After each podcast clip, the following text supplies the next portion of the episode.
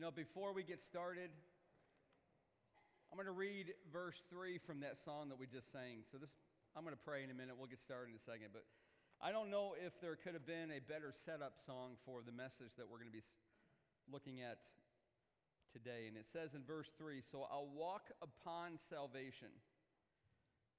That's sanctification language. I'm going to explain that in this message. So get that word in your mind sanctification. I'll walk upon salvation, your spirit alive in me my life to declare your promise, my soul now to stand. I think maybe whoever wrote that Hillsong, maybe they got that at least in part from Philippians chapter 2. So go ahead and open up to Philippians chapter 2. Hope you have your Bibles with you. Listen, if you didn't bring your Bible with you, I don't really want you to feel horrible. I do want you to feel bad because you're to be a person of God's Word. We are, we are a church that preaches and teaches and, and puts everything on the Word of God. So if you have your Bible with you on phone or maybe in leather bound or fake leather bound, as most of ours are, get it open to Philippians chapter 2. And I'm going to go ahead and have a word of prayer. Then we'll go ahead and start the message. Heavenly Father, we are going to need your help. Lord, even in this next 40 minutes, Lord. We have no ability in our natural flesh to change ourselves. Lord, you have that power. And your spirit energizes the word of God, which is living and active, breathes it into us. And Lord, it moves into our minds and it moves past our minds by faith and it receives itself. It receives the word into our hearts Lord, the way that we think, our belief system, the way that we feel, our emotions, our wills, our motives, Lord, all of that gets to collide with the Word of God. And if we are a people of your word, then we really do believe that your word is not only the authority over us, the ultimate authority, it is the very power to change. And Lord, I would pray that myself included, every single one of us, Lord, please don't let us leave here the, the same way we came. We are not finished products, Lord. There is much more to go. And it is exciting to experience it. So, Lord, have your way in us. Lord, let your word be alive, let it be active. Let us approach it, Lord, with ears that want to listen, to obey, not just to hear but to listen to obey, Lord. That's what hearing truly is by faith. And Lord, I pray that we would emerge out of this experience, these next 40 minutes, Lord, more like you. We pray for that and we ask for that in Jesus' name. Amen.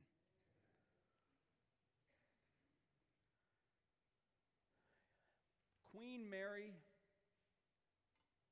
hated Protestantism. And she did all that was possible in her power to return England to Roman Catholic rule. Bibles were removed from churches, married clergy were forcibly separated from their wives, Protestant leaders were put to death. Two of those leaders, and I'm going to introduce you to them famous preacher Hugh Latimer and the Bishop of London, Nicholas Ridley, were burned at the stake by Queen Mary. She burned them at the end of Broad Street. They led them out there in chains, and they used those chains to tie them to an upright wooden stake, both of them to one stake back to back. There was tinder piled around them, wood piled around them.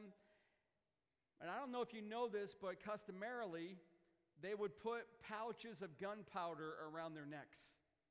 That was actually an act of mercy.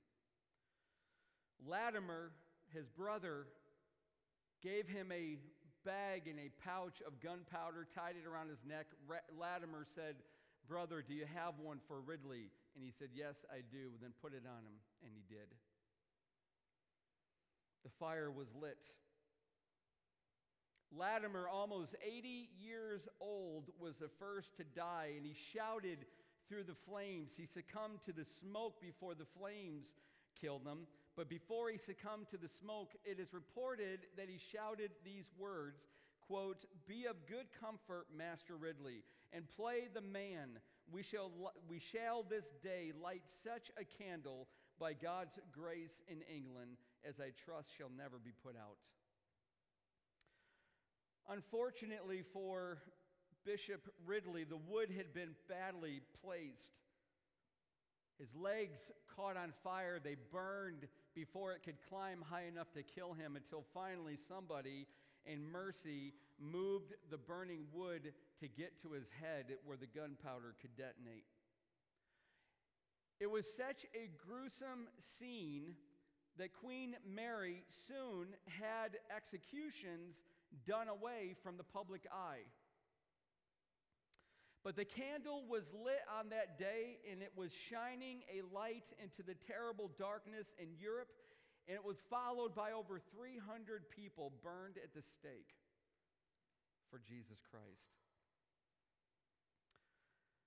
Friends, listen, the time is coming, I'm telling you, for many parts of the world that's already here, when you and when I may be asked to die for Christ. But I want you to hear this. Right now, we're not being asked to die for Christ, we're being asked to live for Him.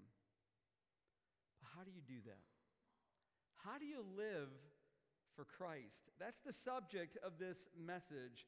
And I think what Paul is going to give us in the book of Philippians is a key that can unlock the power of being a light into the darkness of this world. And as we get ready to answer that question, how do you live powerfully this Christian life? Let me return all of us to our beginning text in which we launched this series. Remember, it's 1 Peter chapter 2. We're looking at verses 11 and 12. We're asking everybody to memorize this. Let me encourage you. Have you memorized these two verses? They're not difficult, they're almost poetic, they flow. Have you put them to memory yet? Listen, look at me for a moment. I'm going to tell you that it might be in our lifetime. I think it is, if the Lord tarries where Bible ownership will be illegal. That's coming. It was already there in China. Bible ownership is going to be illegal. And if you haven't hidden the Word of God into your hearts through memorizing, through committing it to an internal, rote almost process, then you're going to really be struggling without your Bible. Here's the verses Beloved, I urge you as sojourners and exiles, aliens and strangers. By the way, I have a cold, and I'm going to get somebody to come up and throw me that bottle of water. Thanks, Matthew. I urge you as sojourners and exiles to abstain from the passions of the flesh which wage war against your soul. Everybody, this is Matthew. Matthew, everybody. Matthew, come here. Read this rest of that while I drink some water, you please? Keep your conduct among the Gentiles honorable, so that when they speak against you as evildoers, they may see your good deeds and glorify God on the day of visitation. I forgot he didn't have a microphone. I could have put his head down on my chest. That would have been so loving. I was thinking that would be awkward on film but it would not be the first time. You're right. This is how I mentor him through the week. Matthew, come lay your head down on my chest. As we've done in this series, we want to see how do we live in a way that can move the people of this world to glorify God. Now, listen, I really want to blazon that into your minds. How do we live in such a way as Christians that can arrest the attention, stop and pull the attention of the world, not to us, not to Cornerstone the church, but to God for glorifying Him. How do we do that? Well, that's the answer the, we're going to try to answer in this passage. We're in Philippians chapter 2. This is the alien invasion series. Let me give you the point number one. The Christian life is a cooperative responsibility. Now, that sounds odd. The Christian life is a cooperative responsibility. Let me flesh that out for you. If you got your Bibles open, I hope you do. Verse 12 of Philippians 2. Therefore, my beloved, as you have always obeyed, so now, not only as in my presence, but much more in my absence, work out your own salvation with fear and trembling. Now look at that verse. Listen, I don't put my main text up on the screen. I do that for a reason because I want you bringing your Bibles. If you didn't bring your Bible, there's one right in front of you in that pew, but you've got to be looking at this verse. And when you read it, when you see it, it can kind of be a little troublesome at first. Is Paul saying that we are to save ourselves through sheer effort, work out your own salvation? Listen, I want you to notice the preposition. He did not write work for your own salvation, work out your own salvation. There's a major difference. What is in view here is not the point at which I am justified, being declared right with God, being saved, being taken out of the kingdom of the world and placed into the kingdom of God, sealed and adopted. That all happens the moment that you turn to God through Christ trusting that He will forgive you of your sins that you have by nature and by choice committed. That moment is your justification. That's not what Paul is talking about here. What is in view is what theologians refer to as sanctification. Here's what that big word means it's really not that difficult a word at all. It means it's the process by which God increasingly frees us from sin to become more like Christ. That's really what sanctification is. Listen, this is what it's like. Day by day, you're walking with God. You're in His Word. You're praying. You're in fellowship. You're worshiping. And you're being freed more and more from the power of sin, being freed more and more to serve God, become like Him in His righteousness. And while we have no part, and I hope you're hearing this, we have no part in accomplishing our salvation. Listen, I didn't look good enough, and then finally God said, okay, you finally got to this plateau of moral, ethical behavior, Tim Ackley. Now I'm going to finally save you. You didn't clean up your act to the point where God finally said, okay, come on in to my family. Listen, I had no part, you had no part in your salvation, but we do cooperate in our sanctification. And that cooperation proceeds, or that cooperation lives with an attitude, look what Paul writes, with fear and trembling. Now, you might be wondering, as I think you probably want to be, why would any child of God fear their heavenly Father? I mean, look at 1 John 4:18. There is no fear in love, but perfect love casts out fear, for fear has to do with punishment. I really stressed this two weeks ago when we looked at the magnitude of God's love for us. So, why does Paul say, work out your salvation, your own salvation, with fear and trembling? How does that even work in a Christian who understands the incredible love of our Father? But it's not a cringing fear. It's not a fear that is full of terror at the prospect of punishment. That's terror fear. I'm going to get caught. I'm going to get exposed. God's going to see what I'm doing, and I'm going to get punished for it. This is not the fear and trembling that Paul's writing about. It's a conscious awareness of my weakness. It starts with that. What is this fear and trembling? You ready? It starts with this. It is you and I learning more and more. I am utterly weak in my own flesh. I am absolutely capable of any sin on this planet. Do you really think, Christian brother and sister, that there is a sin that you would not commit? I'm going to challenge that. I'm going to push back on that a little bit because I would suggest if you think that that sinner is worse than you would ever be, I don't think you understand the power of the depravity of your flesh or my flesh. We are capable of any sin. Therefore, when you're looking at the people of the world, there really is no room, there's no opportunity, there's really not even a necessity to judge them because if it wasn't for the grace of God, there I go. That would be me, or that certainly could be me.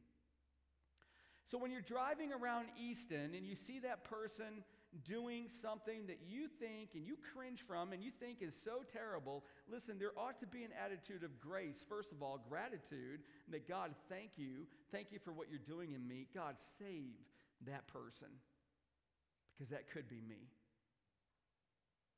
So, this fear and this trembling is an awareness of our own weaknesses, our own sinfulness. And listen, it produces zero confidence and zero reliance on our own strength. This has got to be where you get to.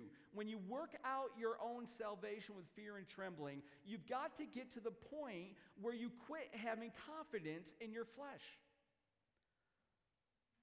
It works against grace. This is why we do communion every month. Communion is a confidence killer of your flesh. It arrests your confidence and it kills it. It locks it away. It punishes it. It diminishes it. When you come to the table and you see the communion bread and the communion juice, and it reminds you of the body and the blood of Jesus, that He has done everything because we could do nothing, it really seems and ought to lower your confidence and reliance on your own strength. Yet, this fear and trembling, this zero confidence and reliance on our strength, listen, it doesn't produce despair. Because the gospel's power in us is convincing us that God is relentlessly loving to his children. His power is able to give you the strength that you need in order to do what he's asking you to do. And what begins to emerge in the Christian whose heart is fearful and trembling, who has zero confidence in your own strength and absolute confidence in God's love, what emerges is adoration and awe for Jesus Christ. It lifts and exalts him higher. Paul is telling the church keep growing, church. Keep growing in Christ. Keep being sanctified. Jesus, who was obedient to the point of death. So keep growing in him who was obedient to the point of death. Be confident in the gracious working of God in you. But there's been a problem historically. There's always been a problem. It's been around for since the 17th century, and it's still around today. There's two bipolar extreme positions when it comes to sanctification. How do we grow more like Christ? That's sanctification. Two extremes. One, you're not going to probably, or you might be, but you may not be familiar with the word, but you will when I flesh it out. One is quietism. Quietism which sees the Christian as basically doing nothing in the process of sanctification. You want to grow like Christ? You don't do anything. The slogans are let go, let God, or abide in Christ, or I can't, God can. If you've read her famous book on this, Hinds Feet in High Places, then that's a book about quietism. And those who practice quietism believe in the mystical and contemplative and experiential approach of loving Jesus and you rest in Jesus and you abide in Jesus. And what's going to happen in you is this transformation into more Christ like living. They believe that striving against sin and practicing self discipline is futile, it's unspiritual. In fact, it gets in the way of sanctification. That's quietism. That's one extreme been around since the 17th century. It actually, I think, was a reaction to the second one, which is pietism. Pietism, well, quietism was you do nothing, pietism is you do everything. You got to do everything if you want to be sanctified. So, really strong emphasis on Bible studying and, and holy living and practicing Christianity and the disciplines and it often leads to legalism and moralism and self righteousness and judgmental spirit. Now, listen, you got to hear this. Is it wrong to study the Bible? Is it wrong to learn the disciplines of fellowship and worship and prayer? Absolutely not. It's the reliance on those to make you more like Christ. That's pietism, and that's what produces legalism. So you've got one criticism of pietists that they're so heavenly minded that they are no earthly good. It tends to fill a person with self righteousness. Paul brings both together. He doesn't err on one extreme or the other. Christians do all the time. The gospel doesn't. The gospel brings them both. They both work together. Sanctification is a process where we cooperate with God, listen, in response to the work that He's doing in us. Now, you got to get that. That is really, really important. Sanctification is cooperation with God. You've got to hear the second part as we respond to what God is already doing in us. Now let's find it in the text. Look at verse 13. This is how genius minded Paul is. For it is God who works in you both to will and to work for his good pleasure. Now bring that back to verse 12. Work out your own salvation with fear and trembling, for, or because, or since it is God who's already working in you, present tense, to will and to work for his good pleasure. You see, sanctification, if you listen, I'm telling you the secret that Paul's giving us. If you want to be more like Christ, if you want to grow more mature, if you want to walk on your salvation, as that song says that we sang, The Stand, if you want to grow, here's how you do it it's obeying what God is enabling. Just commit that to memory. It flows. I could rap it. I'd, I'd be embarrassed. It is, it is obeying what God is enabling. It's a response of obedience to what God is doing in our hearts. Listen, if God is not working in your heart to produce the ability to obey Him, you cannot obey Him. And if he is working in you to produce the ability to obey him and you refuse to obey him, you're not going to grow.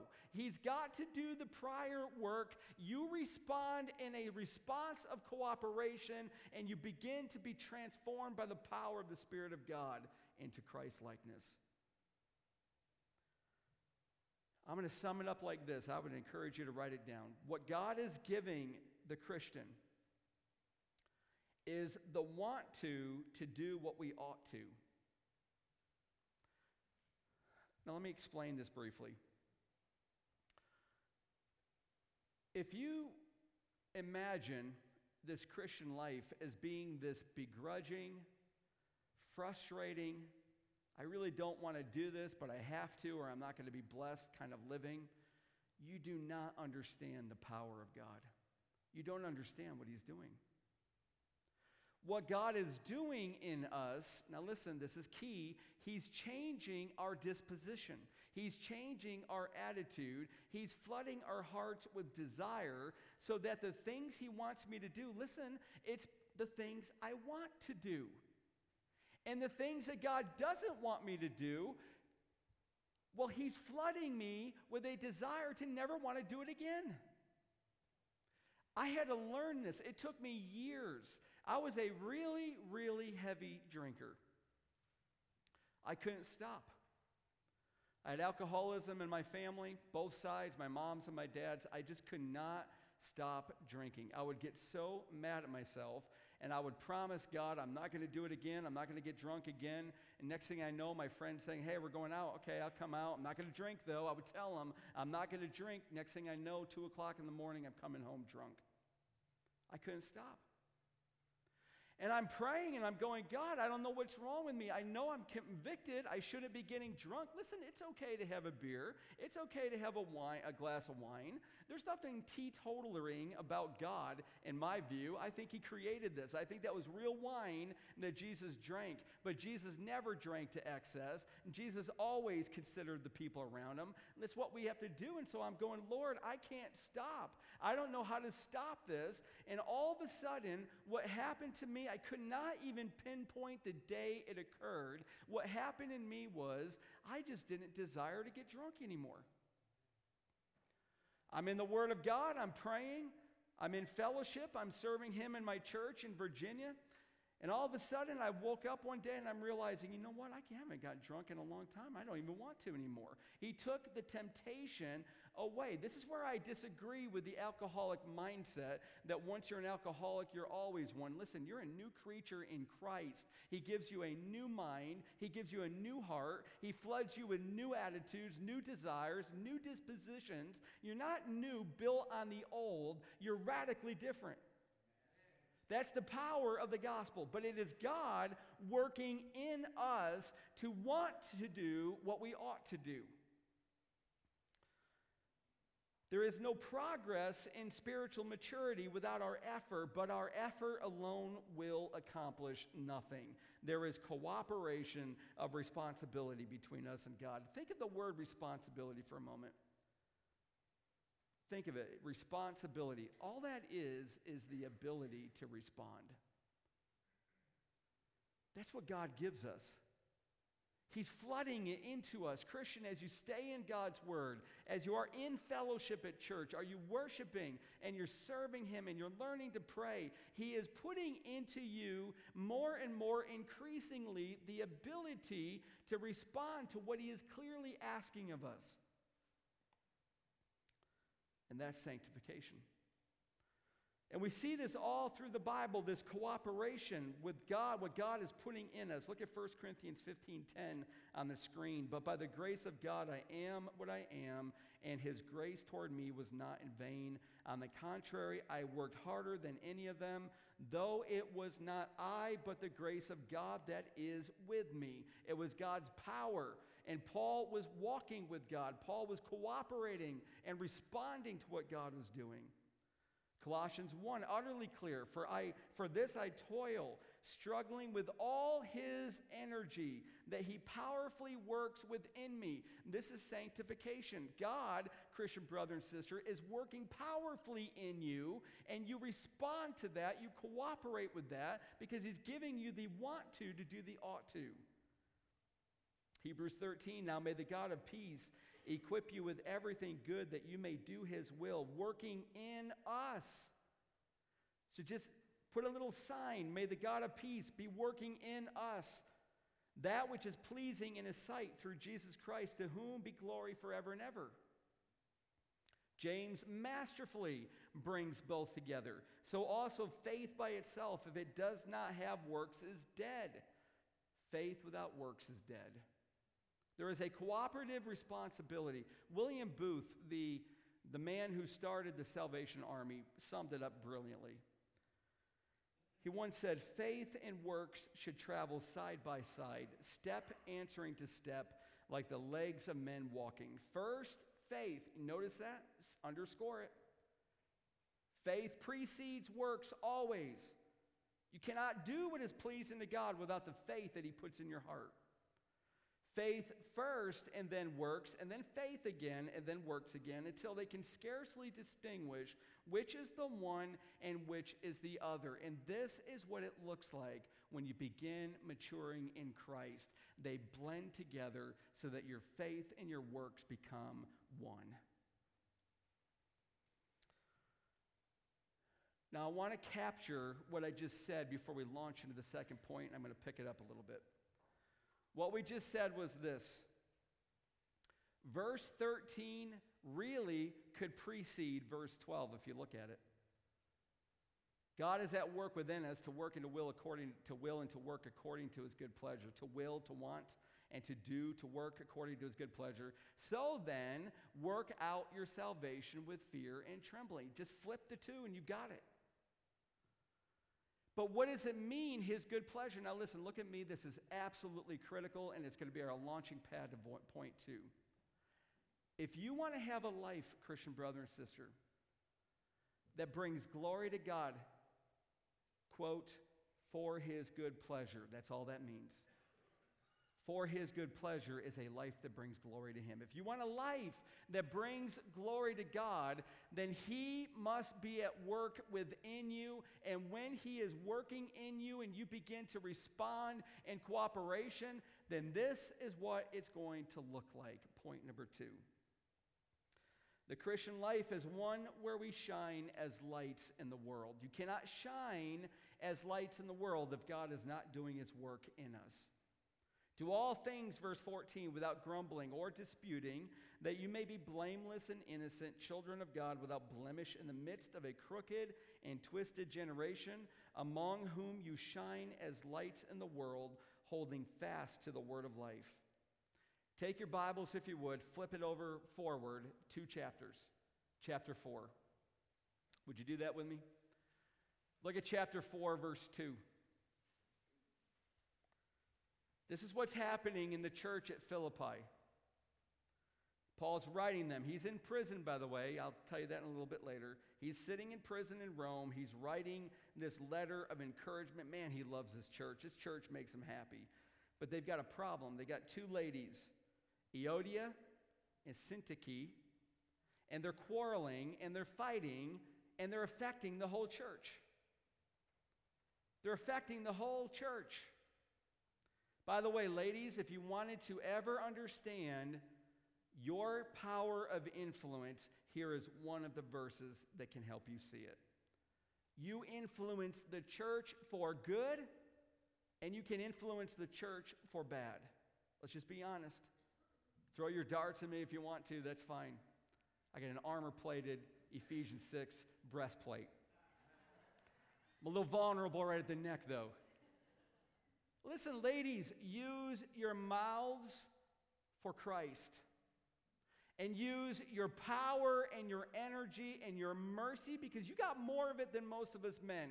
Use your mercy for the glory of God. Don't get caught up in quarreling and disputing because it will affect the church. And that's what's happening here. So Paul talks about it. Now, their quarrel wasn't over doctrine. Well, Pastor Tim, how do you know that? Because if it was, Paul would have cleared it up with teaching. That's what he does all through his epistles. Listen, if you got a quarrel erupting in a church over an issue of doctrine, Paul writes, masterfully clears it up. It's not over doctrine. We don't know what it is, but we know it's not doctrine. Instead, Paul entreats them, he pleads with them to agree in the Lord. Their conflict was spreading, which is the cancerous power of grumbling and disputing. Now go back to chapter 2 and look at verse 14 again. Do all things without grumbling and disputing. What does that mean? Grumbling is complaining and whining. John MacArthur puts it this way Every complaint a believer makes is against the Lord and is one of the ugliest sins. Do you see what I just did? You see what MacArthur just did? He took our grumbling that we think is horizontal to the church leadership, to that other person in the church, to that person at work, my dorm mate. We take grumbling that we think is horizontal. MacArthur uncovers it and shows you no, no, no, no. That's vertical. You're complaining against God. Because if God is sovereign, which I believe he is, and the Bible is unanimously vocal and convincing that he is, if God is sovereign, then he's got that difficult person in your life. He's got that trial in your life. He's got that congestion in the traffic on Route 78 in your life. And to grumble against any of those is to grumble against the God who sovereignly chose it for you. So let's get just utterly real. You ready? Now listen, this ought to permeate us so that when we complain, we realize we're going vertical, we're going against God. A grumbling heart is a heart that is dissatisfied with God, it is a heart filled with unbelief. I'm going to prove it to you. Look what Numbers 14 says. All the sons of Israel grumbled against Moses and Aaron. Now look at me for a moment. Pastor Tim, it's horizontal. No, it starts horizontal. It looks horizontal. Keep reading. Then all the congregation said to stone them. And the Lord said to Moses, How long will this people despise you and Aaron? No, me. It's vertical. And how long will they not believe in me? In spite of all the signs that I have done among them, in spite of all the proof that I've given to them. Listen, if you're stuck in traffic, God is saying, I put you here so that you can learn patience and maybe even pray a little bit more. And if you've got a difficult roommate in college, I'm the one that matched you up so that I can chisel some of these things out of your life. And if that person in that church really annoys you, listen, they're in the family of God because I brought them there and I brought you here and I brought you into the same local assembly to learn to love because you're not very good at it. This is what's behind grumbling. This is what's behind complaining. This is what James, why he really ratchets it up and says how terrible it is when a Christian complains against another Christian do not grumble against one another, brothers, so that you may not be judged. Behold, the judge is standing at the door. So you and I, we're at odds. We're grumbling with each other, grumbling against each other. Right behind us is the judge, the Holy Father, and he's not looking with pleasure. If you want to be a light, in this twisted generation, then it's got to be a church that stops grumbling and stops disputing. And that's where he goes next. Grumbling Christians cause disputing. One goes into the other. And disputing is a word, it ironically, listen to this, what disputing means is to pass judgment on another's opinions, and it causes dissension or disunity. That's where the, that's where the word originated. So, grumbling has more to do with emotions, disputing more intellectualism. And together, look what they do. Look what Paul says. It's a gigantic church zit. It's a blemish. How often have you thought yourself beautiful when you have a big splotch of acne right on your forehead? The church doesn't look any better. It's a blemish upon the church when we grumble with each other, when it leads to disunity and makes us look no different. In fact, we blend into this crooked and twisted generation. You get the imagery crooked and twisted. Well, that's what the church looks like when we dispute and when we grumble. Listen, when you have something against a sister or a brother in your church, whether you go to Cornerstone or not, the gospel tells you how to deal with it.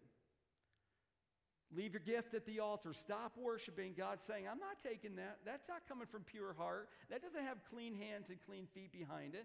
Go leave your gift, go back to the person who has something against you and make it right, then come back and worship. Or, he says, be at peace with all men as long as it depends on you. Well, if somebody's offended you, listen, it's to your glory to overlook an offense. But if they do it again and again and it becomes a pattern, well, listen, separ- that will separate close friends, Proverbs says. You got to deal with it. How do you deal with it? Matthew 18, take a witness. If you've gone first and they're not listening, you go back and take a witness. If they're not listening, you go get an elder or a leader in the church. If they're not listening, here comes church discipline. We don't do this. And yet it's been so clear how to work and how to love in the community of God's people. Christian, we cannot live this way. And we have God's help, verses 13, verse 13. We have God's help in order to live for his good pleasure. God will never command the Christian to do what he does not promise to make possible.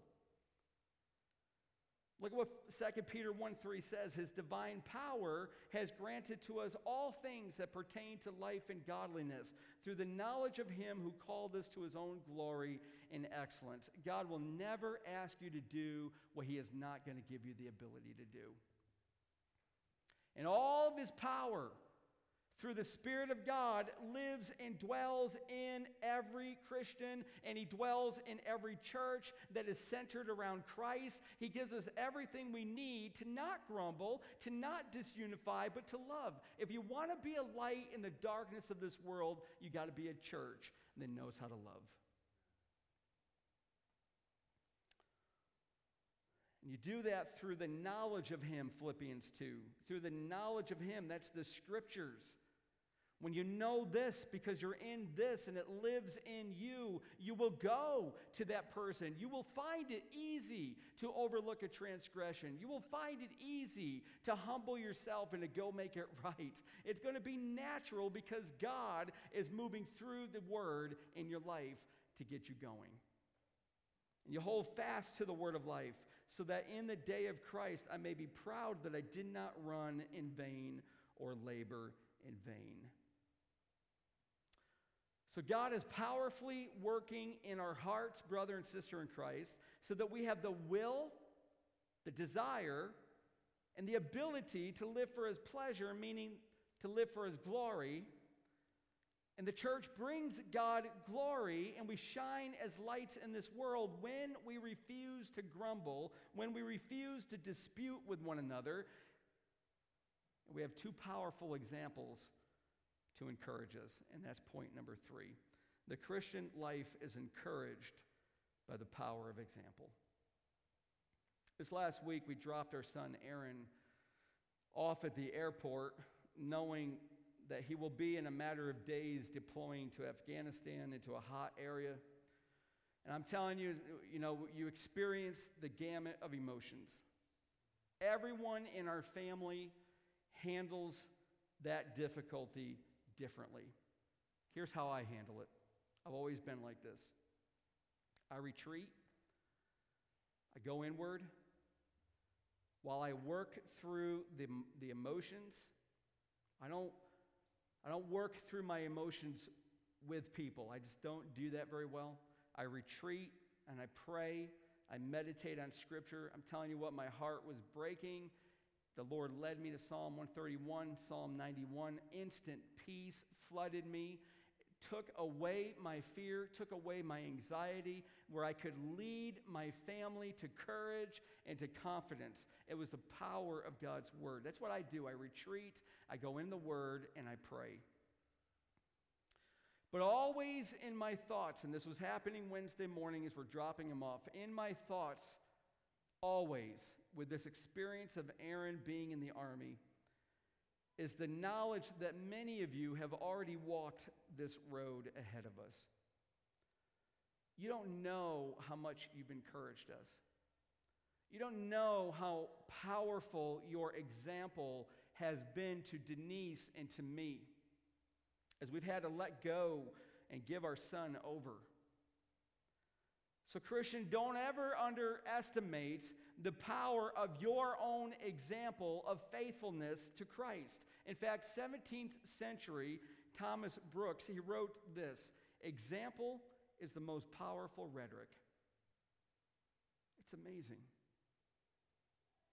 And the most powerful example for us is detailed in the passage before this one, verses 1 through 11 where we see G, uh, Paul write in verse 5 have this mind among yourselves, which is yours in Christ Jesus. So that's example language.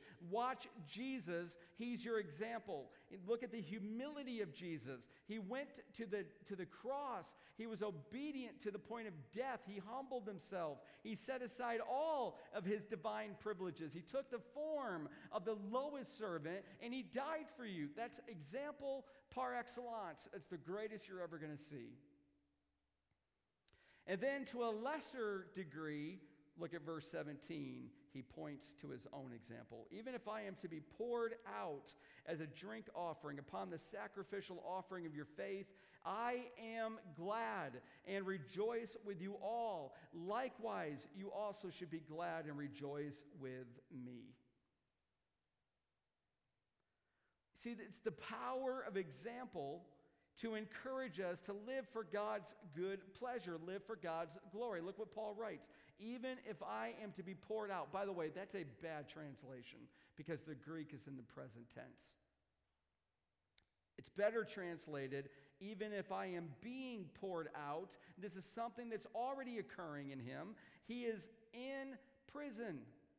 Now, some people think he's about to die, that he knows that his martyrdom, which will happen eventually, is about to occur. That's not true. He doesn't die for about another five years. In fact, look at verse 24. He's confident that he's going to come visit them soon. This is not Paul saying, I'm being poured out as a drink offering and about to die. This is Paul saying, I am, I am sacrificing myself now for you.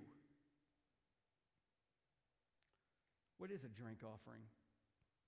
That's a little odd because we don't ever do this. A drink offering is not a toast where you lift a glass of champagne at a wedding. A drink offering was built into the Levitical system of sacrifice all through the Old Testament. The pagan religions used it as well. It was a glass of wine, sometimes honey, sometimes water, sometimes oil, but usually wine that was poured out either on top of the sacrificial animal that was on the altar or in front of the altar on the ground. And what its purpose was, was to symbolize the one who is going to come and pour out his life for all of us, Jesus. And it was to create an aromatic pleasure to the sacrificial animal put a pleasing aroma in the air. And so, in this imagery, what Paul is saying is this that he is pour, he's being poured out as a drink offering. Watch, you got to get this. He's being poured out onto something. What is that something? Well, look at verse that follows upon the sacrificial offering of your faith.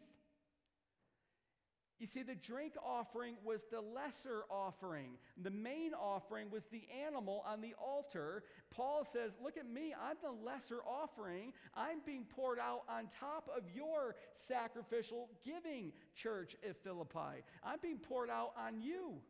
You're the main deal.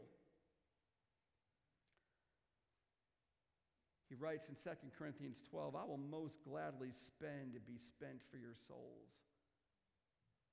This is Paul in his language saying, I am so thankful to be the lesser offering in comparison to all that you're doing as you shine the light of Christ in your twisted, crooked generation. I am pleased to be poured out on you. All my effort, all my labor is for you. Now, I told you about the martyrdom of Latimer and Ridley at the beginning. Ridley's awful death, and it took a while, it moved hundreds of spectators to tears. But one of the people that was standing there, one of the persons standing there, he was forced to watch, was a guy named Bishop Thomas Cranmer.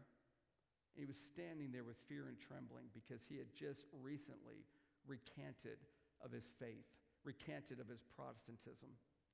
He signed his name on a writ and declaration that he would no longer uphold the Protestant faith. But even despite he, him signing that, Queen Mary sentenced him to burn. And five months after Ridley and Latimer, he was led to the exact same spot. He was put on a stake wood was piled around him, tinder at the base of that. I don't know if they had gunpowder pouches on his neck, nobody says, but it was lit on fire. You want to know what happened? This is most amazing. See, they try to require the victim to read their recantation, but he refused. Instead, boldly stating that he was a Protestant, he admitted he was a cowardly one.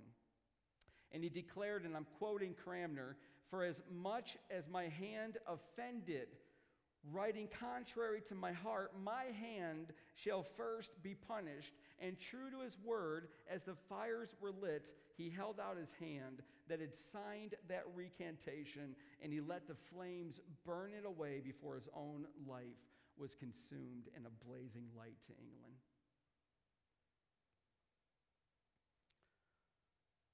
The power of Latimer, Ridley, and Cranmer's deaths sparked a revolution, Soon, Queen Mary was disposed, and in her place came someone who was favorable to Protestantism, and the gospel went forth around Europe again.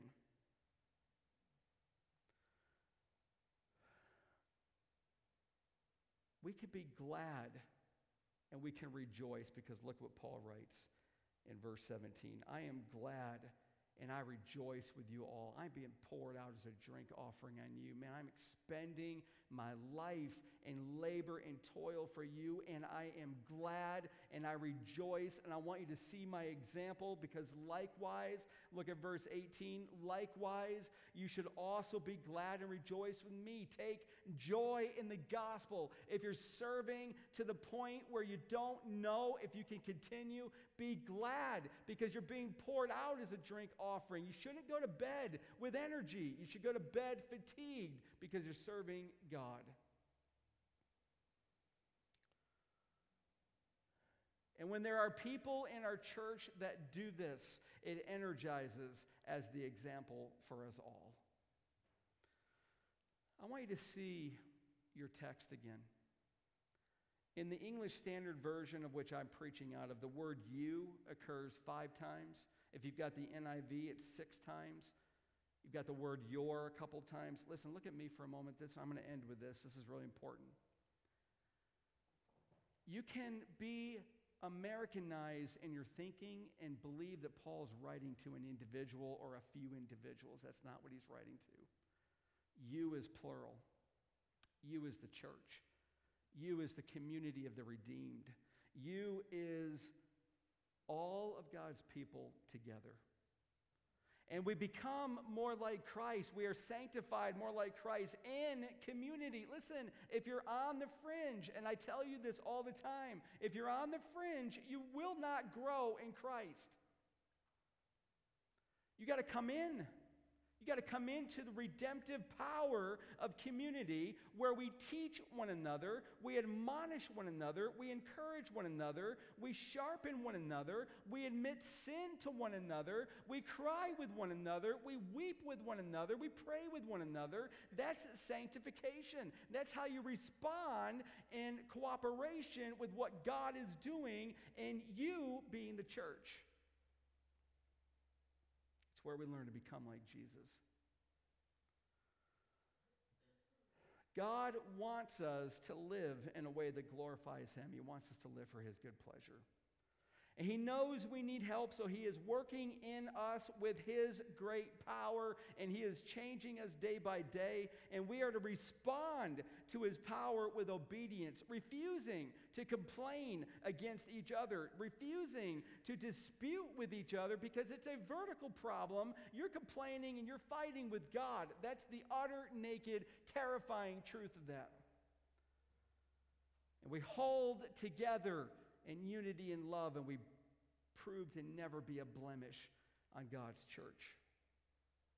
Instead, encouraging each other, being examples of selfless service to one another. We will shine as lights in this world. We will be aliens and strangers in this life. Listen, we will be beacons for our great and glorious God. Amen. Let's pray for the help to do just that. Father, we know we need help. This is much easier to preach than it is to live. And Lord, it is hard not to complain, it is hard not to dispute. But Lord, thank you for verse 13. Thank you for verse 12. Lord, thank you that the truth is that you are working in us, the church, to will, to want, to work for your good pleasure, for your glory. And we can respond to that. We can work that out in fear and trembling, knowing how weak we are in our flesh, how desperately we need to walk with you, and how amazing your love for us is.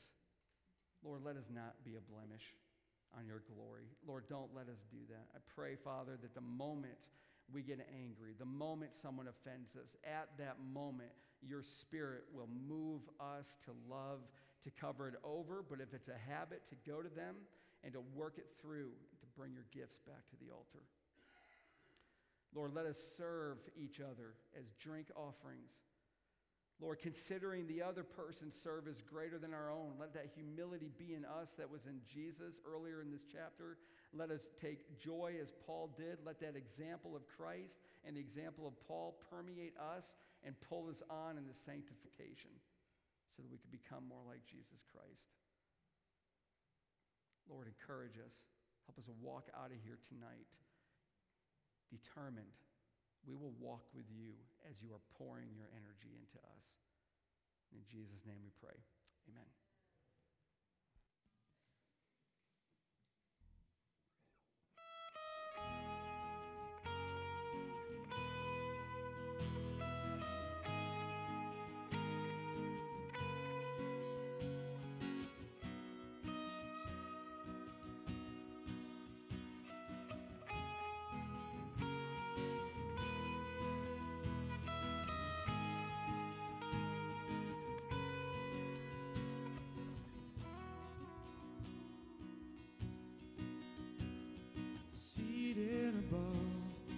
Throned in the Father's love,